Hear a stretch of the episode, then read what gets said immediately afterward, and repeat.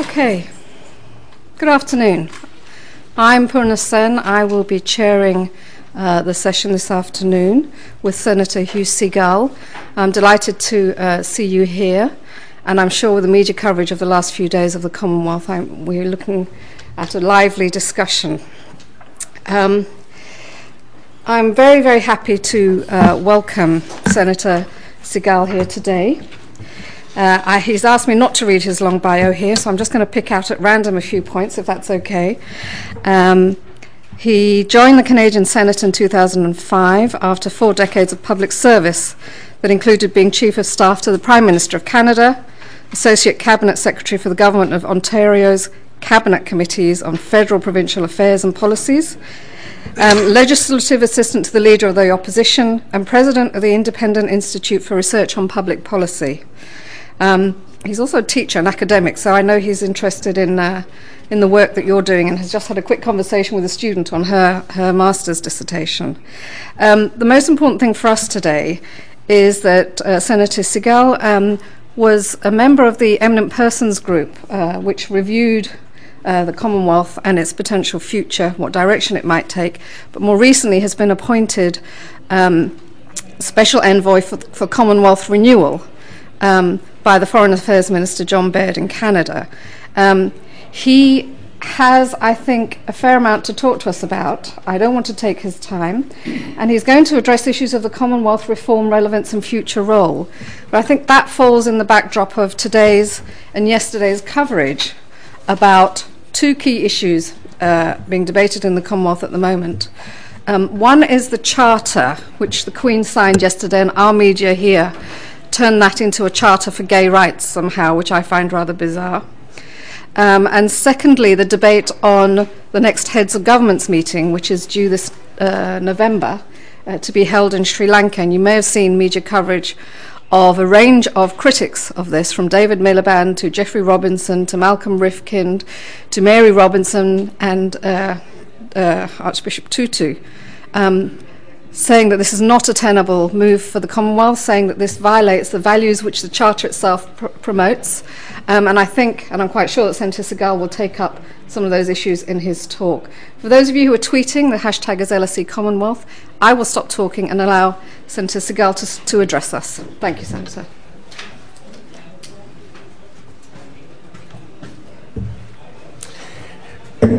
Thank you very much, and um, thank you for. Uh, taking time from your busy academic schedules to uh, listen to what a visiting fireman has to say. I teach in the School of Policy Studies at the graduate level at Queen's University back home in Canada, and I have some sense of the burdens you carry at this particular time of the year in terms of projects and papers and uh, other assignments. So thank you for making time. I just want to thank Dr. Purna Sen for making this opportunity possible. Her career and background, in my estimation, is an example of what can be accomplished through hard work, research, on the ground investigation, and uh, focused activism. Her work relating to human rights, violence against women, and racial equality is a standard for others to emulate. I personally appreciate all her hard work relatively relative, relating specifically to the Commonwealth and its members over the years. When in uh, 2009, and I'll just do about 10 minutes of a frame Uh, in terms of where we are, then I'll be glad to open the floor to any of your comments or questions. When in 2009, at the Heads of Government meeting in Port of Spain, the heads of government mandated the creation of an eminent persons group. They did so in order to ensure, and I quote, that the Commonwealth would remain relevant to its times and people in the future, and would help build, and I quote again, a stronger and more resilient, progressive family of nations founded on enduring values and principles. This was not about sustaining a nostalgic view of the status quo. It was about dealing with the realities of the future in the world which we share. They recognized that the Commonwealth of Nations needed to be reformed, renewed, and rejuvenated, and if that did not succeed, it would slide into irrelevance if it wasn't already there. At the same time, the heads of government also mandated the Commonwealth Ministerial Action Group, which is a group of countries rotating between 10 to 12 who deal with problems. It would have been this, the, the ministerial action group that dealt with apartheid and the sanctions and support of the frontline states against South Africa. It would have been that group that would have recommended that we had to exclude Nigeria after the coup, suspend them. It would have been that group that suspended Fiji more recently. Would have been that group that suspended Pakistan twice, and the second time because of the sacking of their entire Supreme Court. That is the action body, if you wish, that engages between um, heads of government meetings every two years. Um, up to the point where they were asked to consider how they might do their job more efficiently, they really just had a binary role. Has there been a coup in this country? If so, what do we do about it?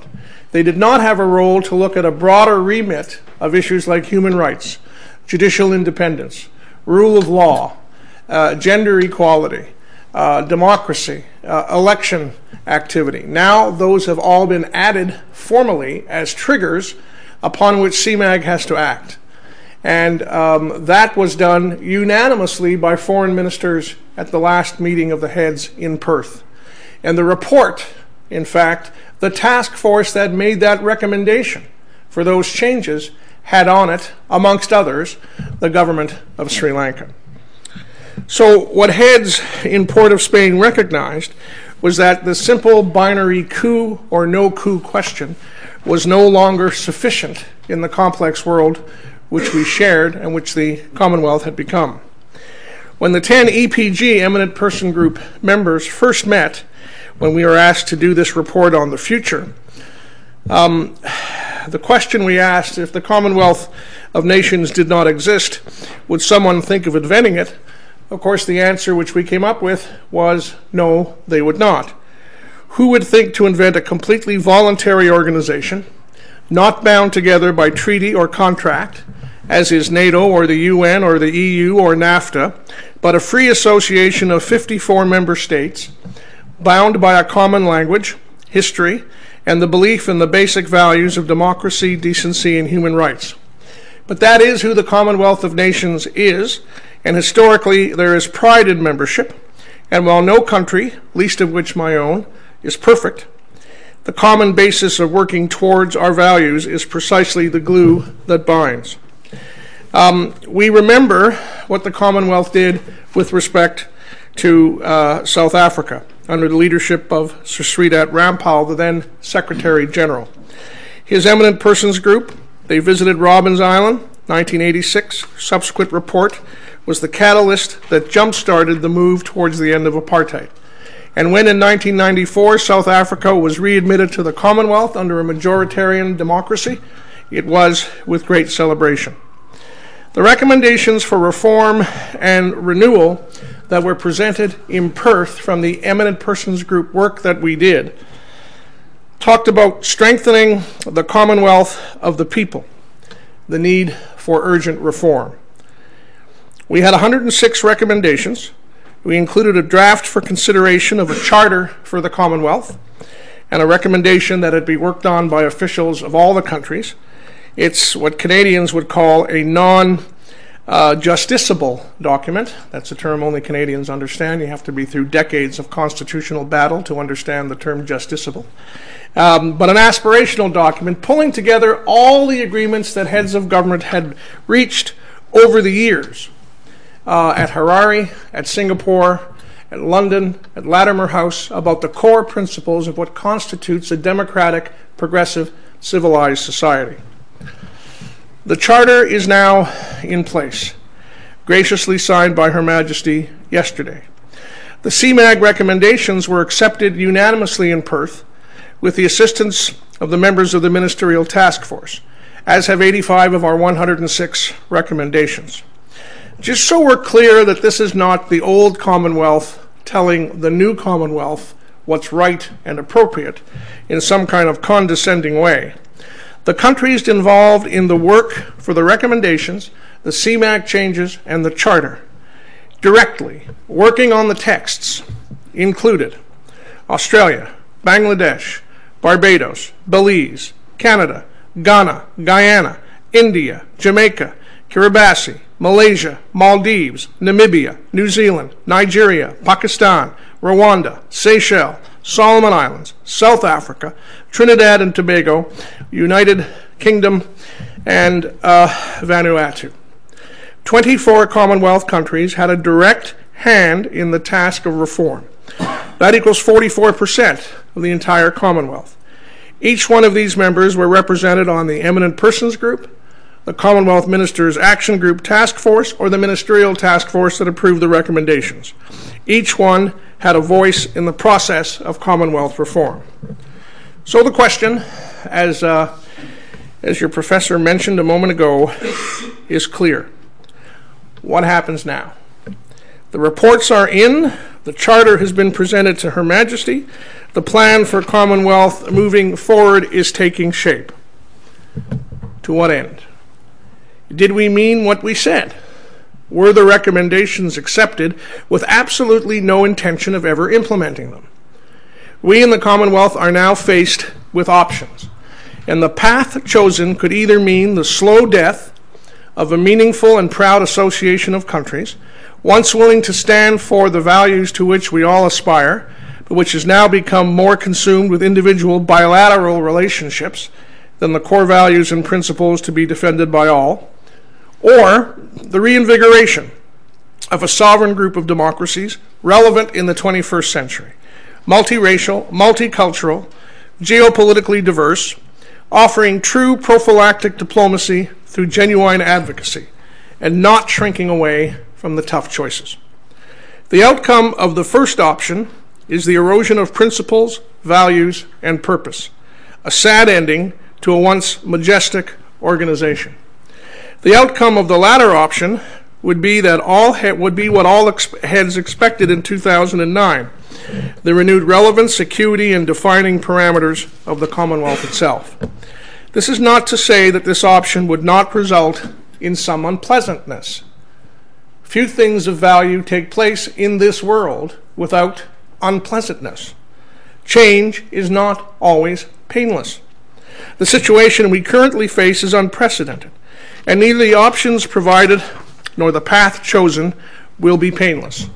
Worthwhile expressions of courage and principle rarely are. The upcoming Commonwealth Heads of Government meeting and its location have incited debate, furor, and invectives on both sides of the issue. Canada's position is clear, stated by both our Minister of Foreign Affairs and the Prime Minister. Without visible and measured progress relating to human rights, democracy, judicial independence, and accountability, the level of Canada's participation in the Sri Lanka CHOGM will remain under serious consideration. The Prime Minister has already indicated he does not, as we speak, see any reason to attend in the absence of the initiatives I referenced. Canada is a proud member of the Commonwealth. We're its second largest financial contributor and a firm proponent of the values and principles for which the Commonwealth stands. We fought hard for the bar that was set in Perth in 2011 to be raised, and we have no intention of lowering the bar or going along to get along in order to avoid unpleasantness. And as, we see, as we've seen already, sometimes taking a stand means coming under attack. We've been called a subversive supporter of terrorist interests driven by a diaspora by one of our Commonwealth brothers and sisters. I do not apologize for my country's stand, and I'm proud that even in the face of pressure from some to back down and the sincere desire from others to simply allow CHOGM to go ahead as planned and worry about the repercussions later, asking us in effect to please not rock the boat, Canada believes that this particular boat needs some rocking. The expanded CMAG remit and the new triggers requiring CMAG action were not, quote, wouldn't it be nice, close quote, options.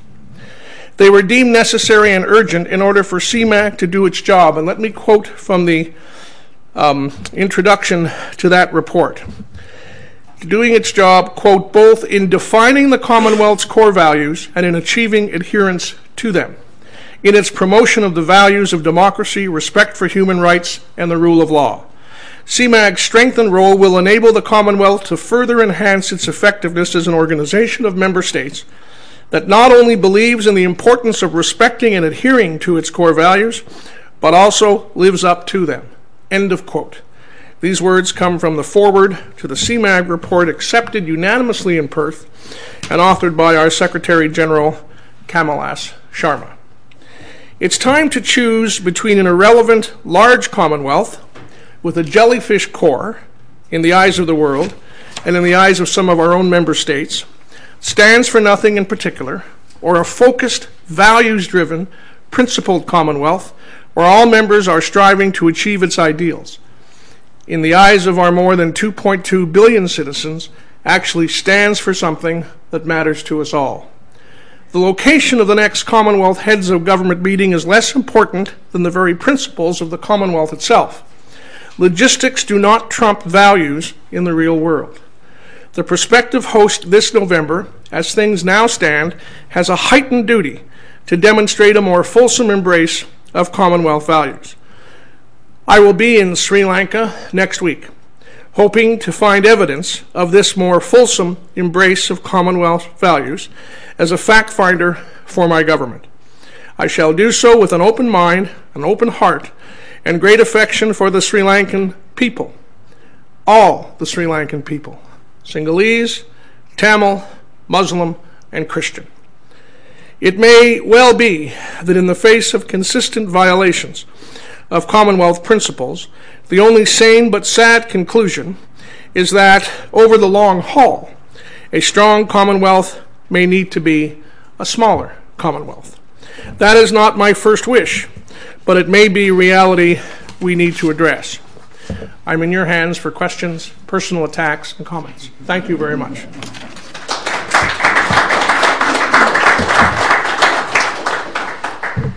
Okay, can I just say that we are recording this for a podcast, and everything has to be fed through the mic, otherwise it won't be picked up. So um, when you put your questions, we might repeat them, and that's why, just so that the mic picks them up uh, for those who are listening another time. Um, if it's okay with you, Sensei, I'll take two or three at a time. By all means. right? So any show of hands, comments, or questions? Need time to think. You can go first, sir.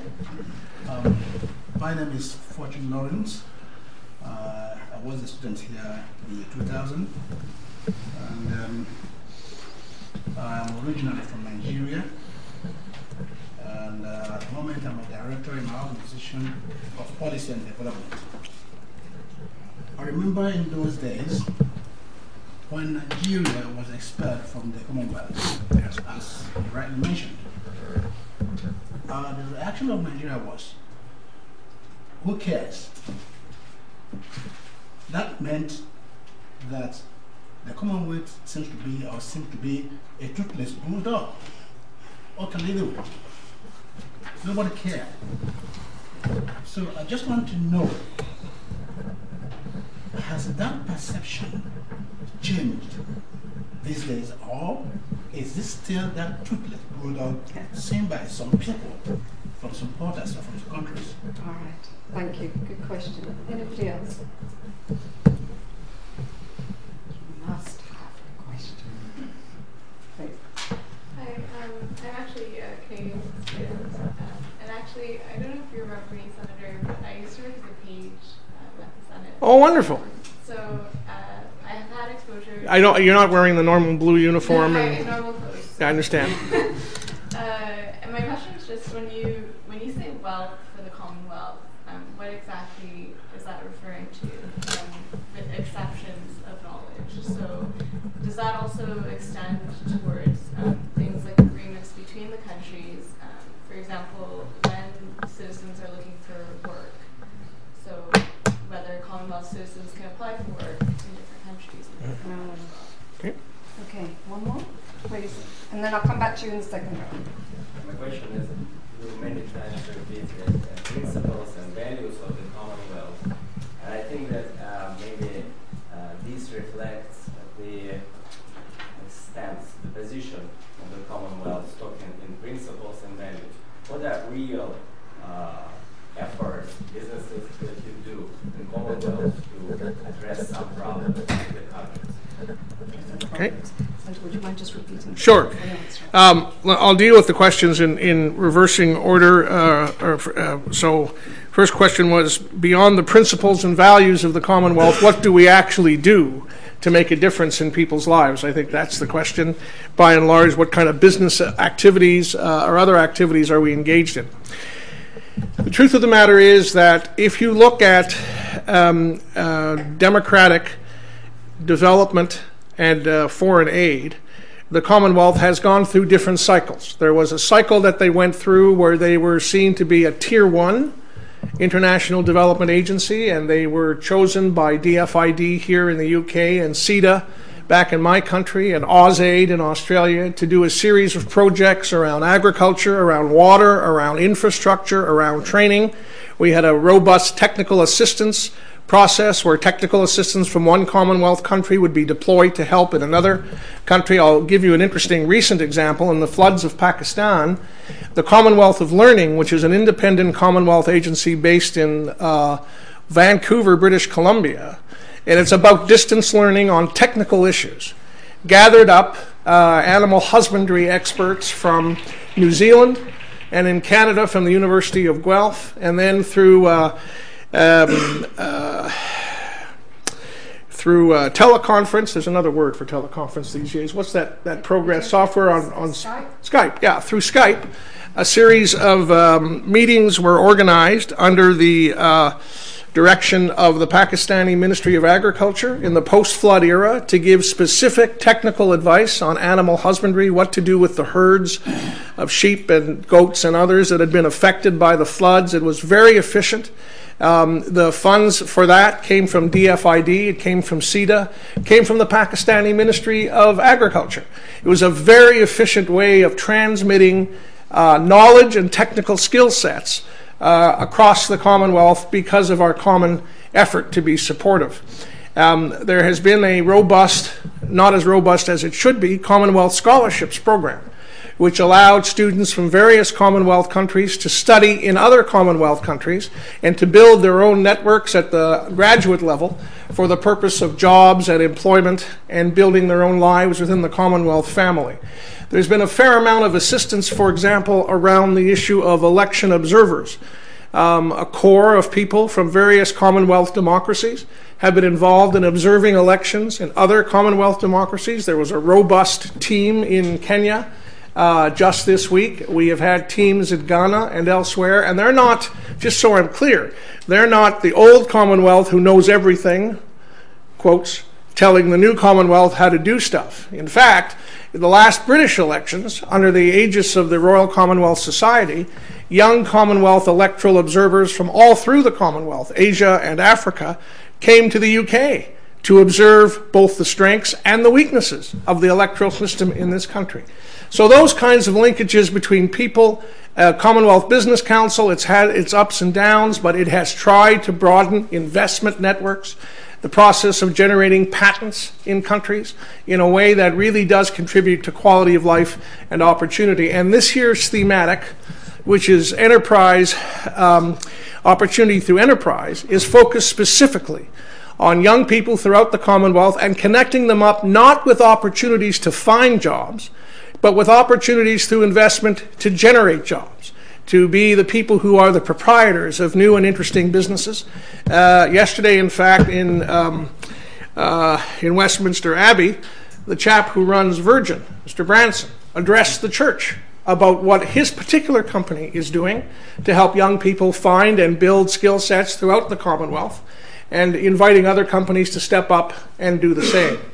So, is it a focused foreign aid program run at the scale of DFID? The answer is no. Is it a series of projects on the margin which can make a difference in people's lives? We think the answer is yes, and part of what our Eminent Persons Group recommended is that much more investment be put into that. Much more investment be put into trade. Imagine this um, the present trend within 10 years, the European community's total take of global GDP, generation of global GDP, will be about 14%. The Commonwealth's generation of global GDP will be at 28%. So that opportunity is immense and substantial. I don't think we're exploiting it as well as we should, but we should. And part of what we called for, our Eminent Persons Commission report, was a Commonwealth Trade Promotion Office that actually worked with expanding trade. The, trade levels now between our countries are large, but struck me, struck me, it struck me that when I looked at them, they're accidental. Canada is part of NAFTA. The United Kingdom is part of the EU.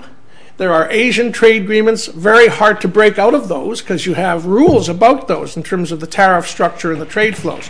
But more could be done in my judgment. For example, there are no south south airline flights. If you want to fly from Barbados to South Africa or from Barbados to any place in the southern hemisphere, you got to fly through Toronto or you got to fly through London. It's insane in terms of inefficiency, and we should be doing more on that front. Second question, uh, I think, was about the Commonwealth and um, the notion of whether citizens within the Commonwealth can have access to labor markets and other activity. One of our recommendations was that we go back to something which existed before the UK turned its back on the Commonwealth and embraced the EU. We had a Commonwealth tariff. It was a, a very low tariff to encourage trade between Commonwealth countries, preferential tariff, which I remember growing up in Canada, and a lot of the things that we saw in our supermarkets came from Great Britain because of that, that preferential tariff. Of course, that's now been replaced by the European relationship. Um, the, I remember landing at Heathrow, and it said UK and Commonwealth citizens here. Now it says EU and UK citizens here, to hell with the rest of you, right? So, um, and that is because of the EU agreements, which, you know, Schengen and all the rest of which various European countries are a part. Um, we, in fact, recommended that there be a task force put together to look at those issues of access and to see what can be done. One of the real problems is our friends from Africa are coming to Canada to look for investment, and they have huge problems getting a visa. And these are business people and young people and others. What's that about? Why is that helpful? Why can't we move on that front? And there is now, in fact, going to be a task force at the Secretariat involving border people from various Commonwealth countries looking for an answer. In our country, as you may know, we now have a process by which if a Commonwealth student comes to study, he or she is a foreign student, they can now work and gain employment while they're a student. And they do not have to leave Canada to apply for permanent resident status because what we have concluded is that having as many Commonwealth foreign students as possible from various parts of the Commonwealth is a huge economic strength. We will benefit by whatever networks they have, where they come from. Therefore, we should facilitate their entry and their integration into our workforce. And we know some other Commonwealth countries are thinking about going the same route. Uh, the first question was the uh, toothless bulldog question from our friend from Nigeria, saying that when the Nigerians were suspended briefly during their coup, there was a lot of dialogue about the Commonwealth being a toothless bulldog. Um, here's the hard truth we are not a military organization. We uh, do not have a military treaty that unites us. Um, we basically operate through a measure of goodwill. But if you talk to many of our Pakistani friends who were in the diplomatic service when they were suspended twice uh, over various difficulties that uh, General slash President Musharraf had, um, they worked very, very hard to get back in. I recall, and this is a Queen's experience, I recall that constitutional experts were dispatched under the aegis of the Commonwealth Secretariat to Islamabad to work with our Pakistani brothers and sisters on how some element of federalism might be a way to help them manage some of the internal conflicts and areas of strife and division which they had. Um, uh, Prime Minister Chrétien, not of my political party, worked very hard. Uh, Canada, CIDA, engaged fully in some of the democratic renewal that took place in Nigeria after the coup, and of course, they were welcomed back instantaneously once a democratic government was back in place. So, you know, it's a very good question. Why do people want to be in the Commonwealth? Why are other countries petitioning to join the Commonwealth as we speak? It's not because it confers any huge apparent economic value.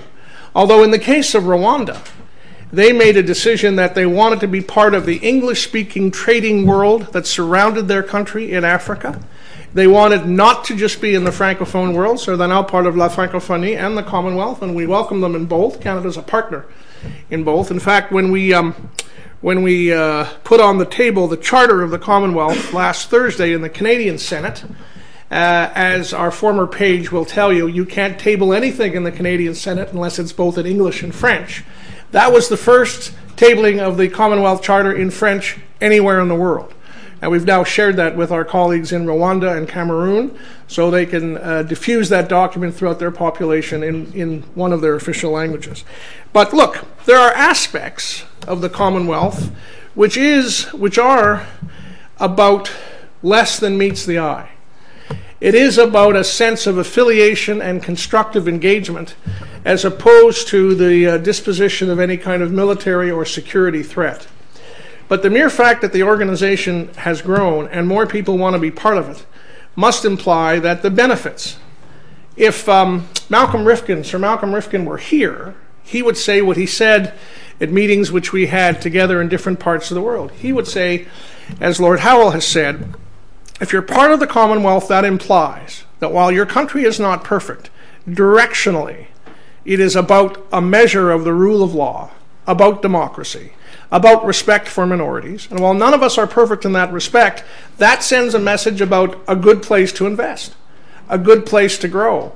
And that has, in this competitive world, clearly some attributes which many of our members believe to be of great value. You were next. Because I don't know names. Next. Uh, you, you mentioned the Commonwealth directly, but then, well, uh, Yeah. It's turned down Fulbright, so I wouldn't be in this country or have the same life without it. So, uh, but, but anyway, my question is, um, if, if Canada as a nation uh, are not going to fully engage in the head of government's meeting because of where it's located, will that have a detrimental effect, especially since it's only, only happens every two years? And what are you going to do to combat that? Ah, you can go next.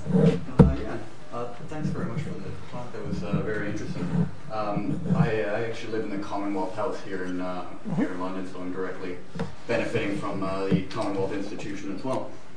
Um, my question um, is about is about the organization, um, and it seems to me I don't I, unfortunately I don't know as much about it as I should, but it seems that it's a unique opportunity uh, for Canada in the international stage um, as a as a body where we're missing um, a, a large number of key players. We're missing our large our large neighbor to the south. We're missing a large number of European players. Uh, we're missing Japan. Um, so in terms of a of a body that's creating a normative agenda in the international system, um, it seems like a very unique opportunity for Canada. And like you said, uh, the proportion of the of the global population that's a part of the Commonwealth, the large share of GDP that's incorporated in the in the, in the Commonwealth. How important is this body as, as a way of Canada to be able to project and influence uh, the normative agenda of the international system? Next. Back to the second round. I think you're next. Um, that was a great talk, thank you. And I'm also a Canadian student, um, studying here in London, and uh, I'm, I'm doing a master's dissertation on economic history, and looking at the 1932 Imperial Conference and all Oh, that. yes. And one of the one of the findings of that, would it was largely a failure, um, particularly because Britain kind of ex- exerted dominance Right. over its over its colonies. And so, um, do you think there's sort of a skepticism now with countries in the Commonwealth um, because of past failures? And secondly, if there were to be any sort of preferential trading agreements or economic ties in the future, do you think Britain would have to make a lot of concessions in order for countries to all buy into this? Okay, thank you. So I deal with those three. Uh, let me deal with the last one first. Um, I mean, the 1932 conference really just fell after the 1931 Statute of Westminster, when many of the participants in the conference actually had their first authority on foreign policy for the first time in their lives, Canada included. So the notion that the British would have sort of uncoupled themselves from managing affairs for everybody else within that short period of time was probably hopeful, to say the least.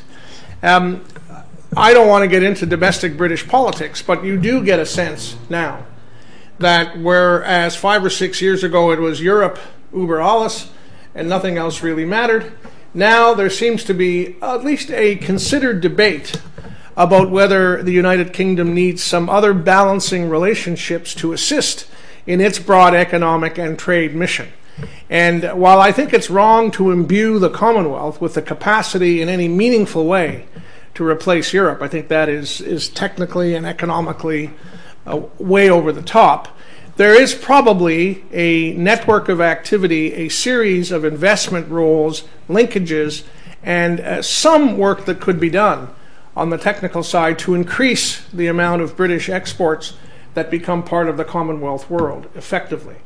And uh, certainly, if you think about the relationship between India and Pakistan, I'll just say in our country, the two largest group of, uh, as we speak, um, growing new Canadians are uh, Indo and Pakistani Canadians. If you think about those linkages per se, in our country and in other countries and in Australia, etc., you can begin to see how some of this critical mass will become a very positive force if governments have the foresight to encourage as opposed to discourage, to embrace rather than discriminate, and, and, to, uh, and to facilitate rather than diminish. And I think that'll be dependent upon both the competence of our respective sovereign governments and what leadership the Commonwealth can show. And certainly, um, if you think about the cycle, I think it's fair to say that the Blair administration had very little interest in the Commonwealth. They saw it as a kind of hangover from an older imperial view that didn't have much to do with New Labour or New Britain. The present administration, for better or for worse, has said they want to put the C back into FCO. They've been much more engaged in the Commonwealth. They've been very supportive of the EPG activities. They were very supportive of the Charter. And like Canada, they're giving serious consideration to what the status of their representation in Sri Lanka will be. And no one is talking about boycott. Someone else asked that question uh, in, in, the back. Yes, sir. Um, Canada has never talked about boycott. Our Prime Minister has said he didn't think he'd be going based on what he now knew. But we've never talked about boycotting. Colombo and whether uh, our delegation is headed by a foreign minister or by a high commissioner or by a public servant remains to be determined, and our British colleagues are in the same, the same circumstance as we speak. Um, let me talk about the importance of the Commonwealth to Canada, your question. Look, I can say this with great affection for my American friends who I love and adore in small groups. Uh, except when we're talking about gun control. Uh, any room, any large room of nations in which the Americans aren't in charge is always an opportunity for Canada. Uh, and it's not because you know we agree with our American friends on many issues. We agree with them.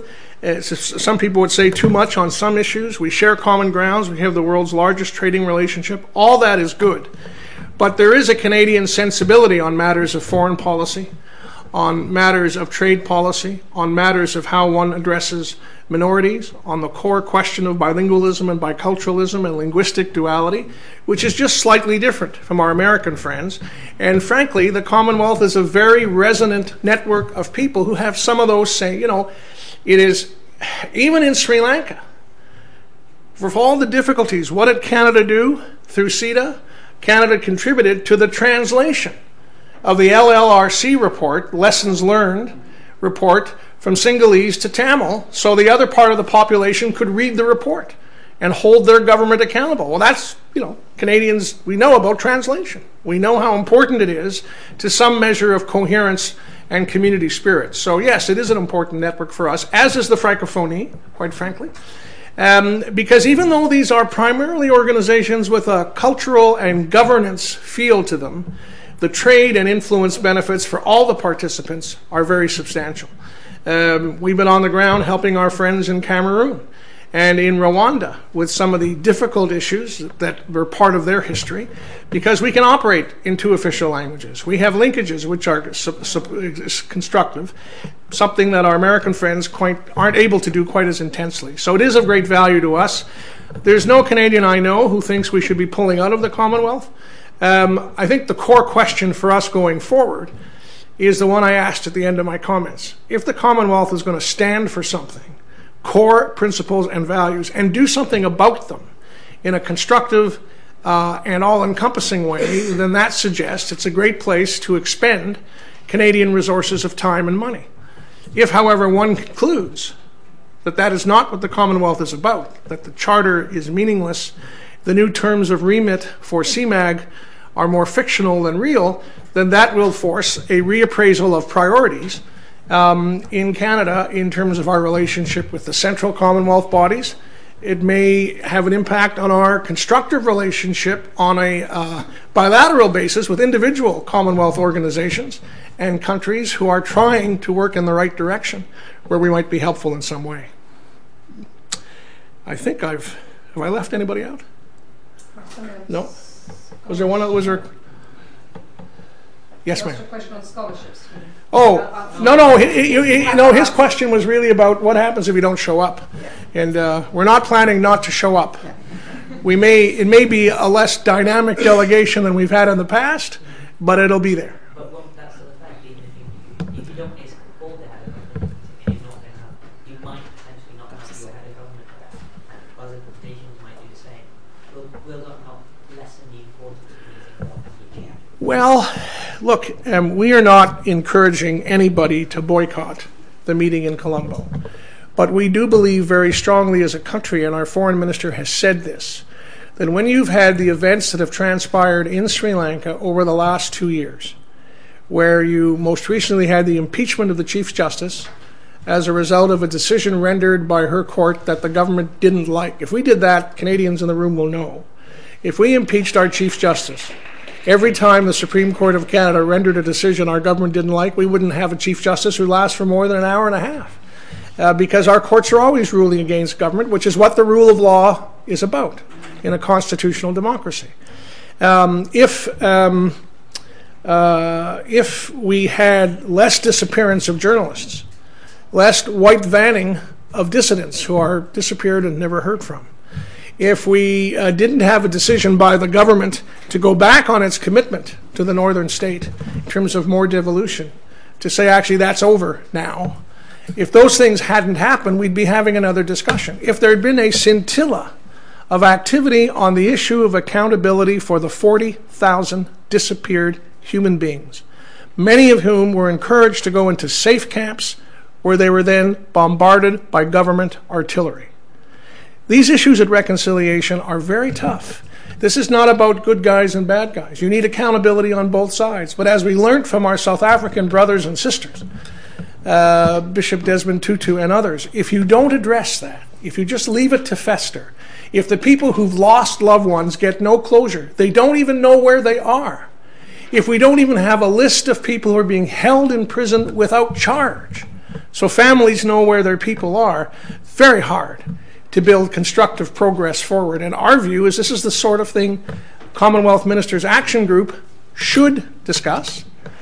I don't know what the result of that discussion would be, but the notion that you wouldn't discuss it simply because they're holding a meeting, i.e., logistics over principle, would strike me as a very bad way to launch the charter and the new CMAG remit going forward. So that's the position that Canada's taking. It's not about boycotting.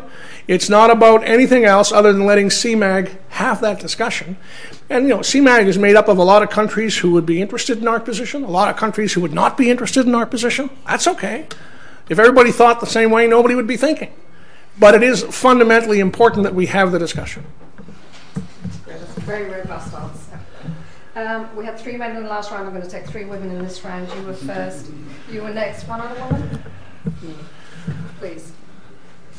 Uh, thank you for your comments. Uh, my question is in regard to whether you think further integration in the Commonwealth would actually support or undermine global or international cooperation in general. There's a lot of uh, literature in trade policy regarding how uh, smaller groups may actually act as stumbling blocks rather than building blocks into further global integration. So we put a lot of focus on you know integration in the Commonwealth. Does that actually, the exclusion of other countries, work against international cooperation as a whole? Okay. Yeah, thank you very much for your talk. My question relates to climate change. Yes. I'd quite like to hear um, what you think of the role the Commonwealth is playing with regard to climate change, Thank you.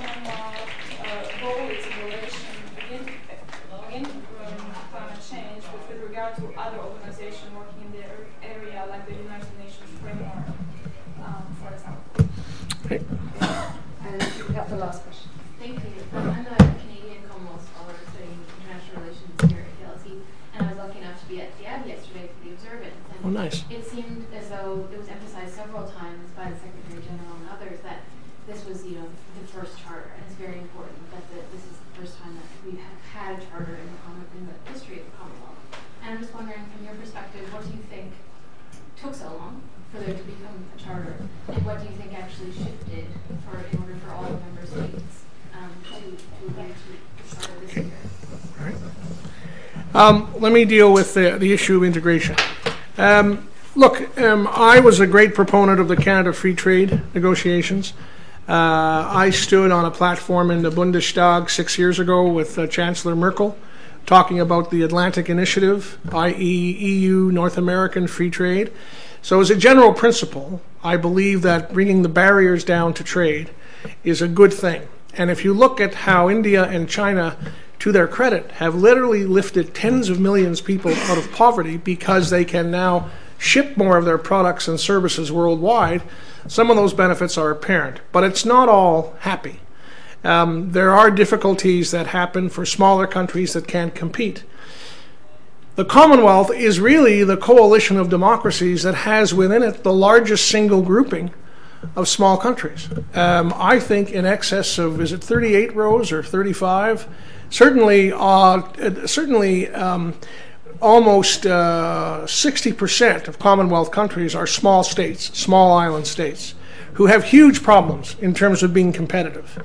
And part of what our eminent persons group recommended was that the Commonwealth have an office of small states, which we now have in Geneva, to help small states with those negotiations so they don't get left out in the process of protecting their interests. Um, we took the view that the Commonwealth should have an active representation for small states that we run with them in terms of the World Bank and the IMF and the challenges they face in terms of debt management. Um, and I think that those are the kind of structural ways we can assist some of those countries to compete more effectively. Uh, the Prime Minister of Kiribati, who was part of our EPG report, we were going on one late night in Malaysia about democracy and rule of law, and he had the most wonderful line. He looked at me, he said, You know, Senator, in my country, if you wake up hungry, there's not a big discussion about democracy and rule of law. And in my country, people often wake up hungry. And until the Commonwealth engages at that level, it's very hard for me to engage a broad discussion on these other secondary and tertiary principles of social organization that don't necessarily fit into the Malthusian hierarchy. So, uh, your point is well taken. I don't know that the Commonwealth has figured out how to do it efficiently, but the EPG report made it very clear that we'd better figure it out fast or else a lot of our members are going to be left behind. Little things like the European decision on who can ship bananas has a cataclysmic effect throughout our Caribbean brothers and sisters. And, and we sometimes just look the other way as if it's one of those issues we can't address. And we would have been of the view uh, in the eminent persons group that that is not sufficient or appropriate. Um, with respect to uh, um, uh, why the charter happened when it happened, I think the view was that and I say this with great affection for our British friends, and you know, Br- Britain does not have a written constitution. A series of conventions and practices and historical events which have constituted a framework for a pretty robust democracy and a relatively well-run society. So, uh, understandably, an organization which had its roots in this part of the world would have said, we'll have a declaration in Harare about pluralism and racial fairness. We'll have another declaration in Singapore about democracy and the role of women. We'll have another declaration in Perth about enduring values. And so the notion that we suggested was we should actually have it all in one document. So everybody can look it up, find it on the web, put it up in schools, people understand it, struck the Secretariat as an odd proposition. They weren't opposed. The idea was put forward, by the way, by Tun Abdul Badawi, former Prime Minister of Malaysia. And he happens to be, amongst many other things, the Chancellor of the Islamic University of Malaysia. They believe in the Quran, they believe in things being written down. So they're clear and precise. And that was an idea which we embraced instantly. A high, ju- a high court justice from uh, Australia then did a first draft. The rest of us worked away at it. And imagine we had uh, that high court judge, who is a very strong proponent of gay rights, and we had Asma Jahangir, the president of the Pakistani uh, Supreme Court Bar, a great human rights uh, person, but had to think about how this charter would actually be approved by a Sharia based government, democratic government in Pakistan. So we had to work those things through in a very Commonwealth way to ensure we came up with a document that actually bridged between the different perspectives and advanced a clear and precise statement of those rights. So I think it was a lack of clarity and a desire not to just mumble our way through, you know, when in trouble, mumble, that kind of thing. Uh, actually have some clarity, which we thought would be very helpful. So people know these are the rules, these are the values, and this is what we have to be measured against, all of us, in the way we discharge our membership. On climate change, um, there was a very robust section in the Eminent Persons Group report on climate change.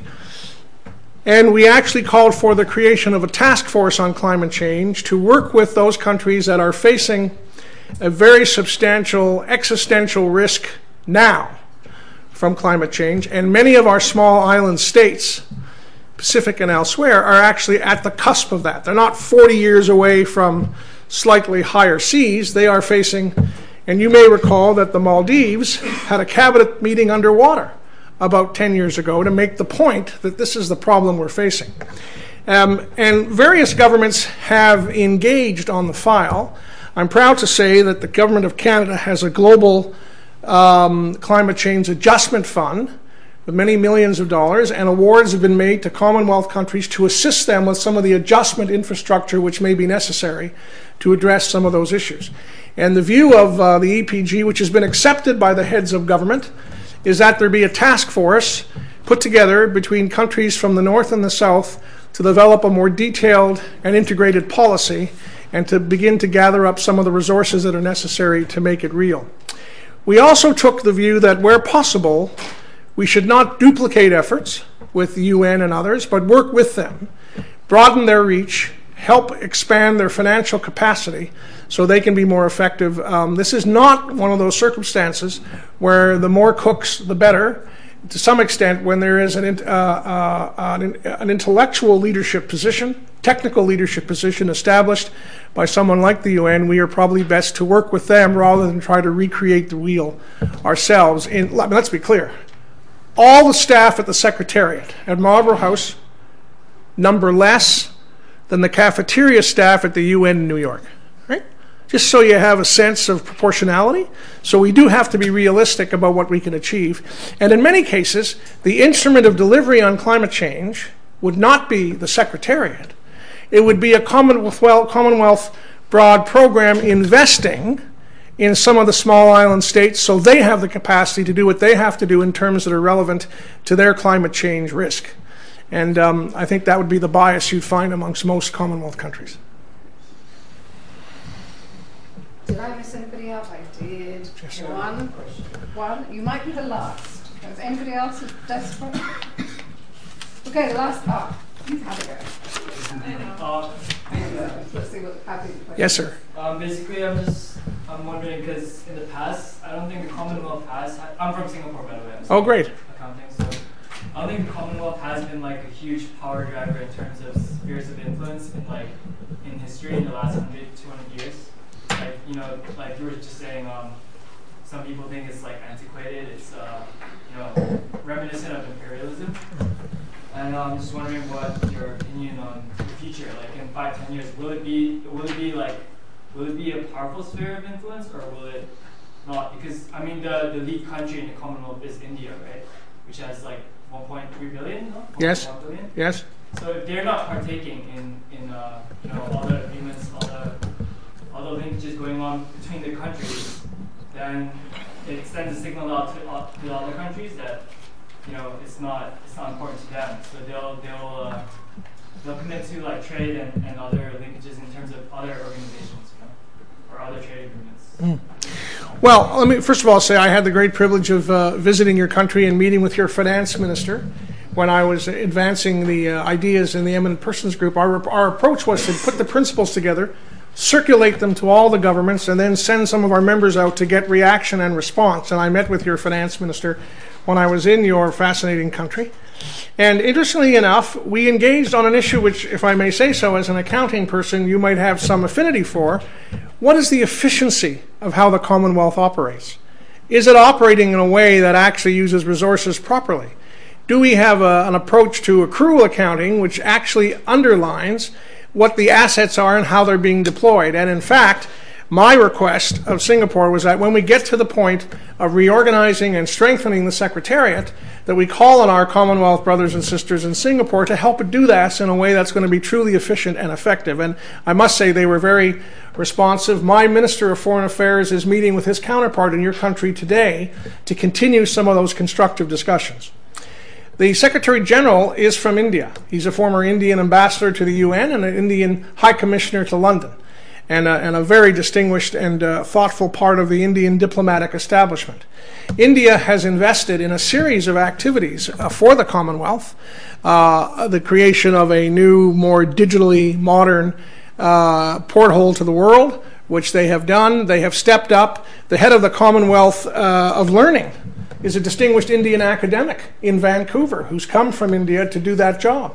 So, in fact, we see more and more evidence of a leadership position being taken by India in Commonwealth affairs, and quite frankly, we welcome it very much indeed. Um, yesterday, uh, for those of you who were able to get to the church, there was a young person who spoke about the new Commonwealth Asian Youth Entrepreneur Network. And their first meetings were in India, and the largest group of people who came to those meetings, just think about this in terms of history, were young Pakistanis. And they worked together on that issue, and people from Singapore were there, and Malaysia, and other really areas of immense economic growth and expansion. So I think there is tremendous.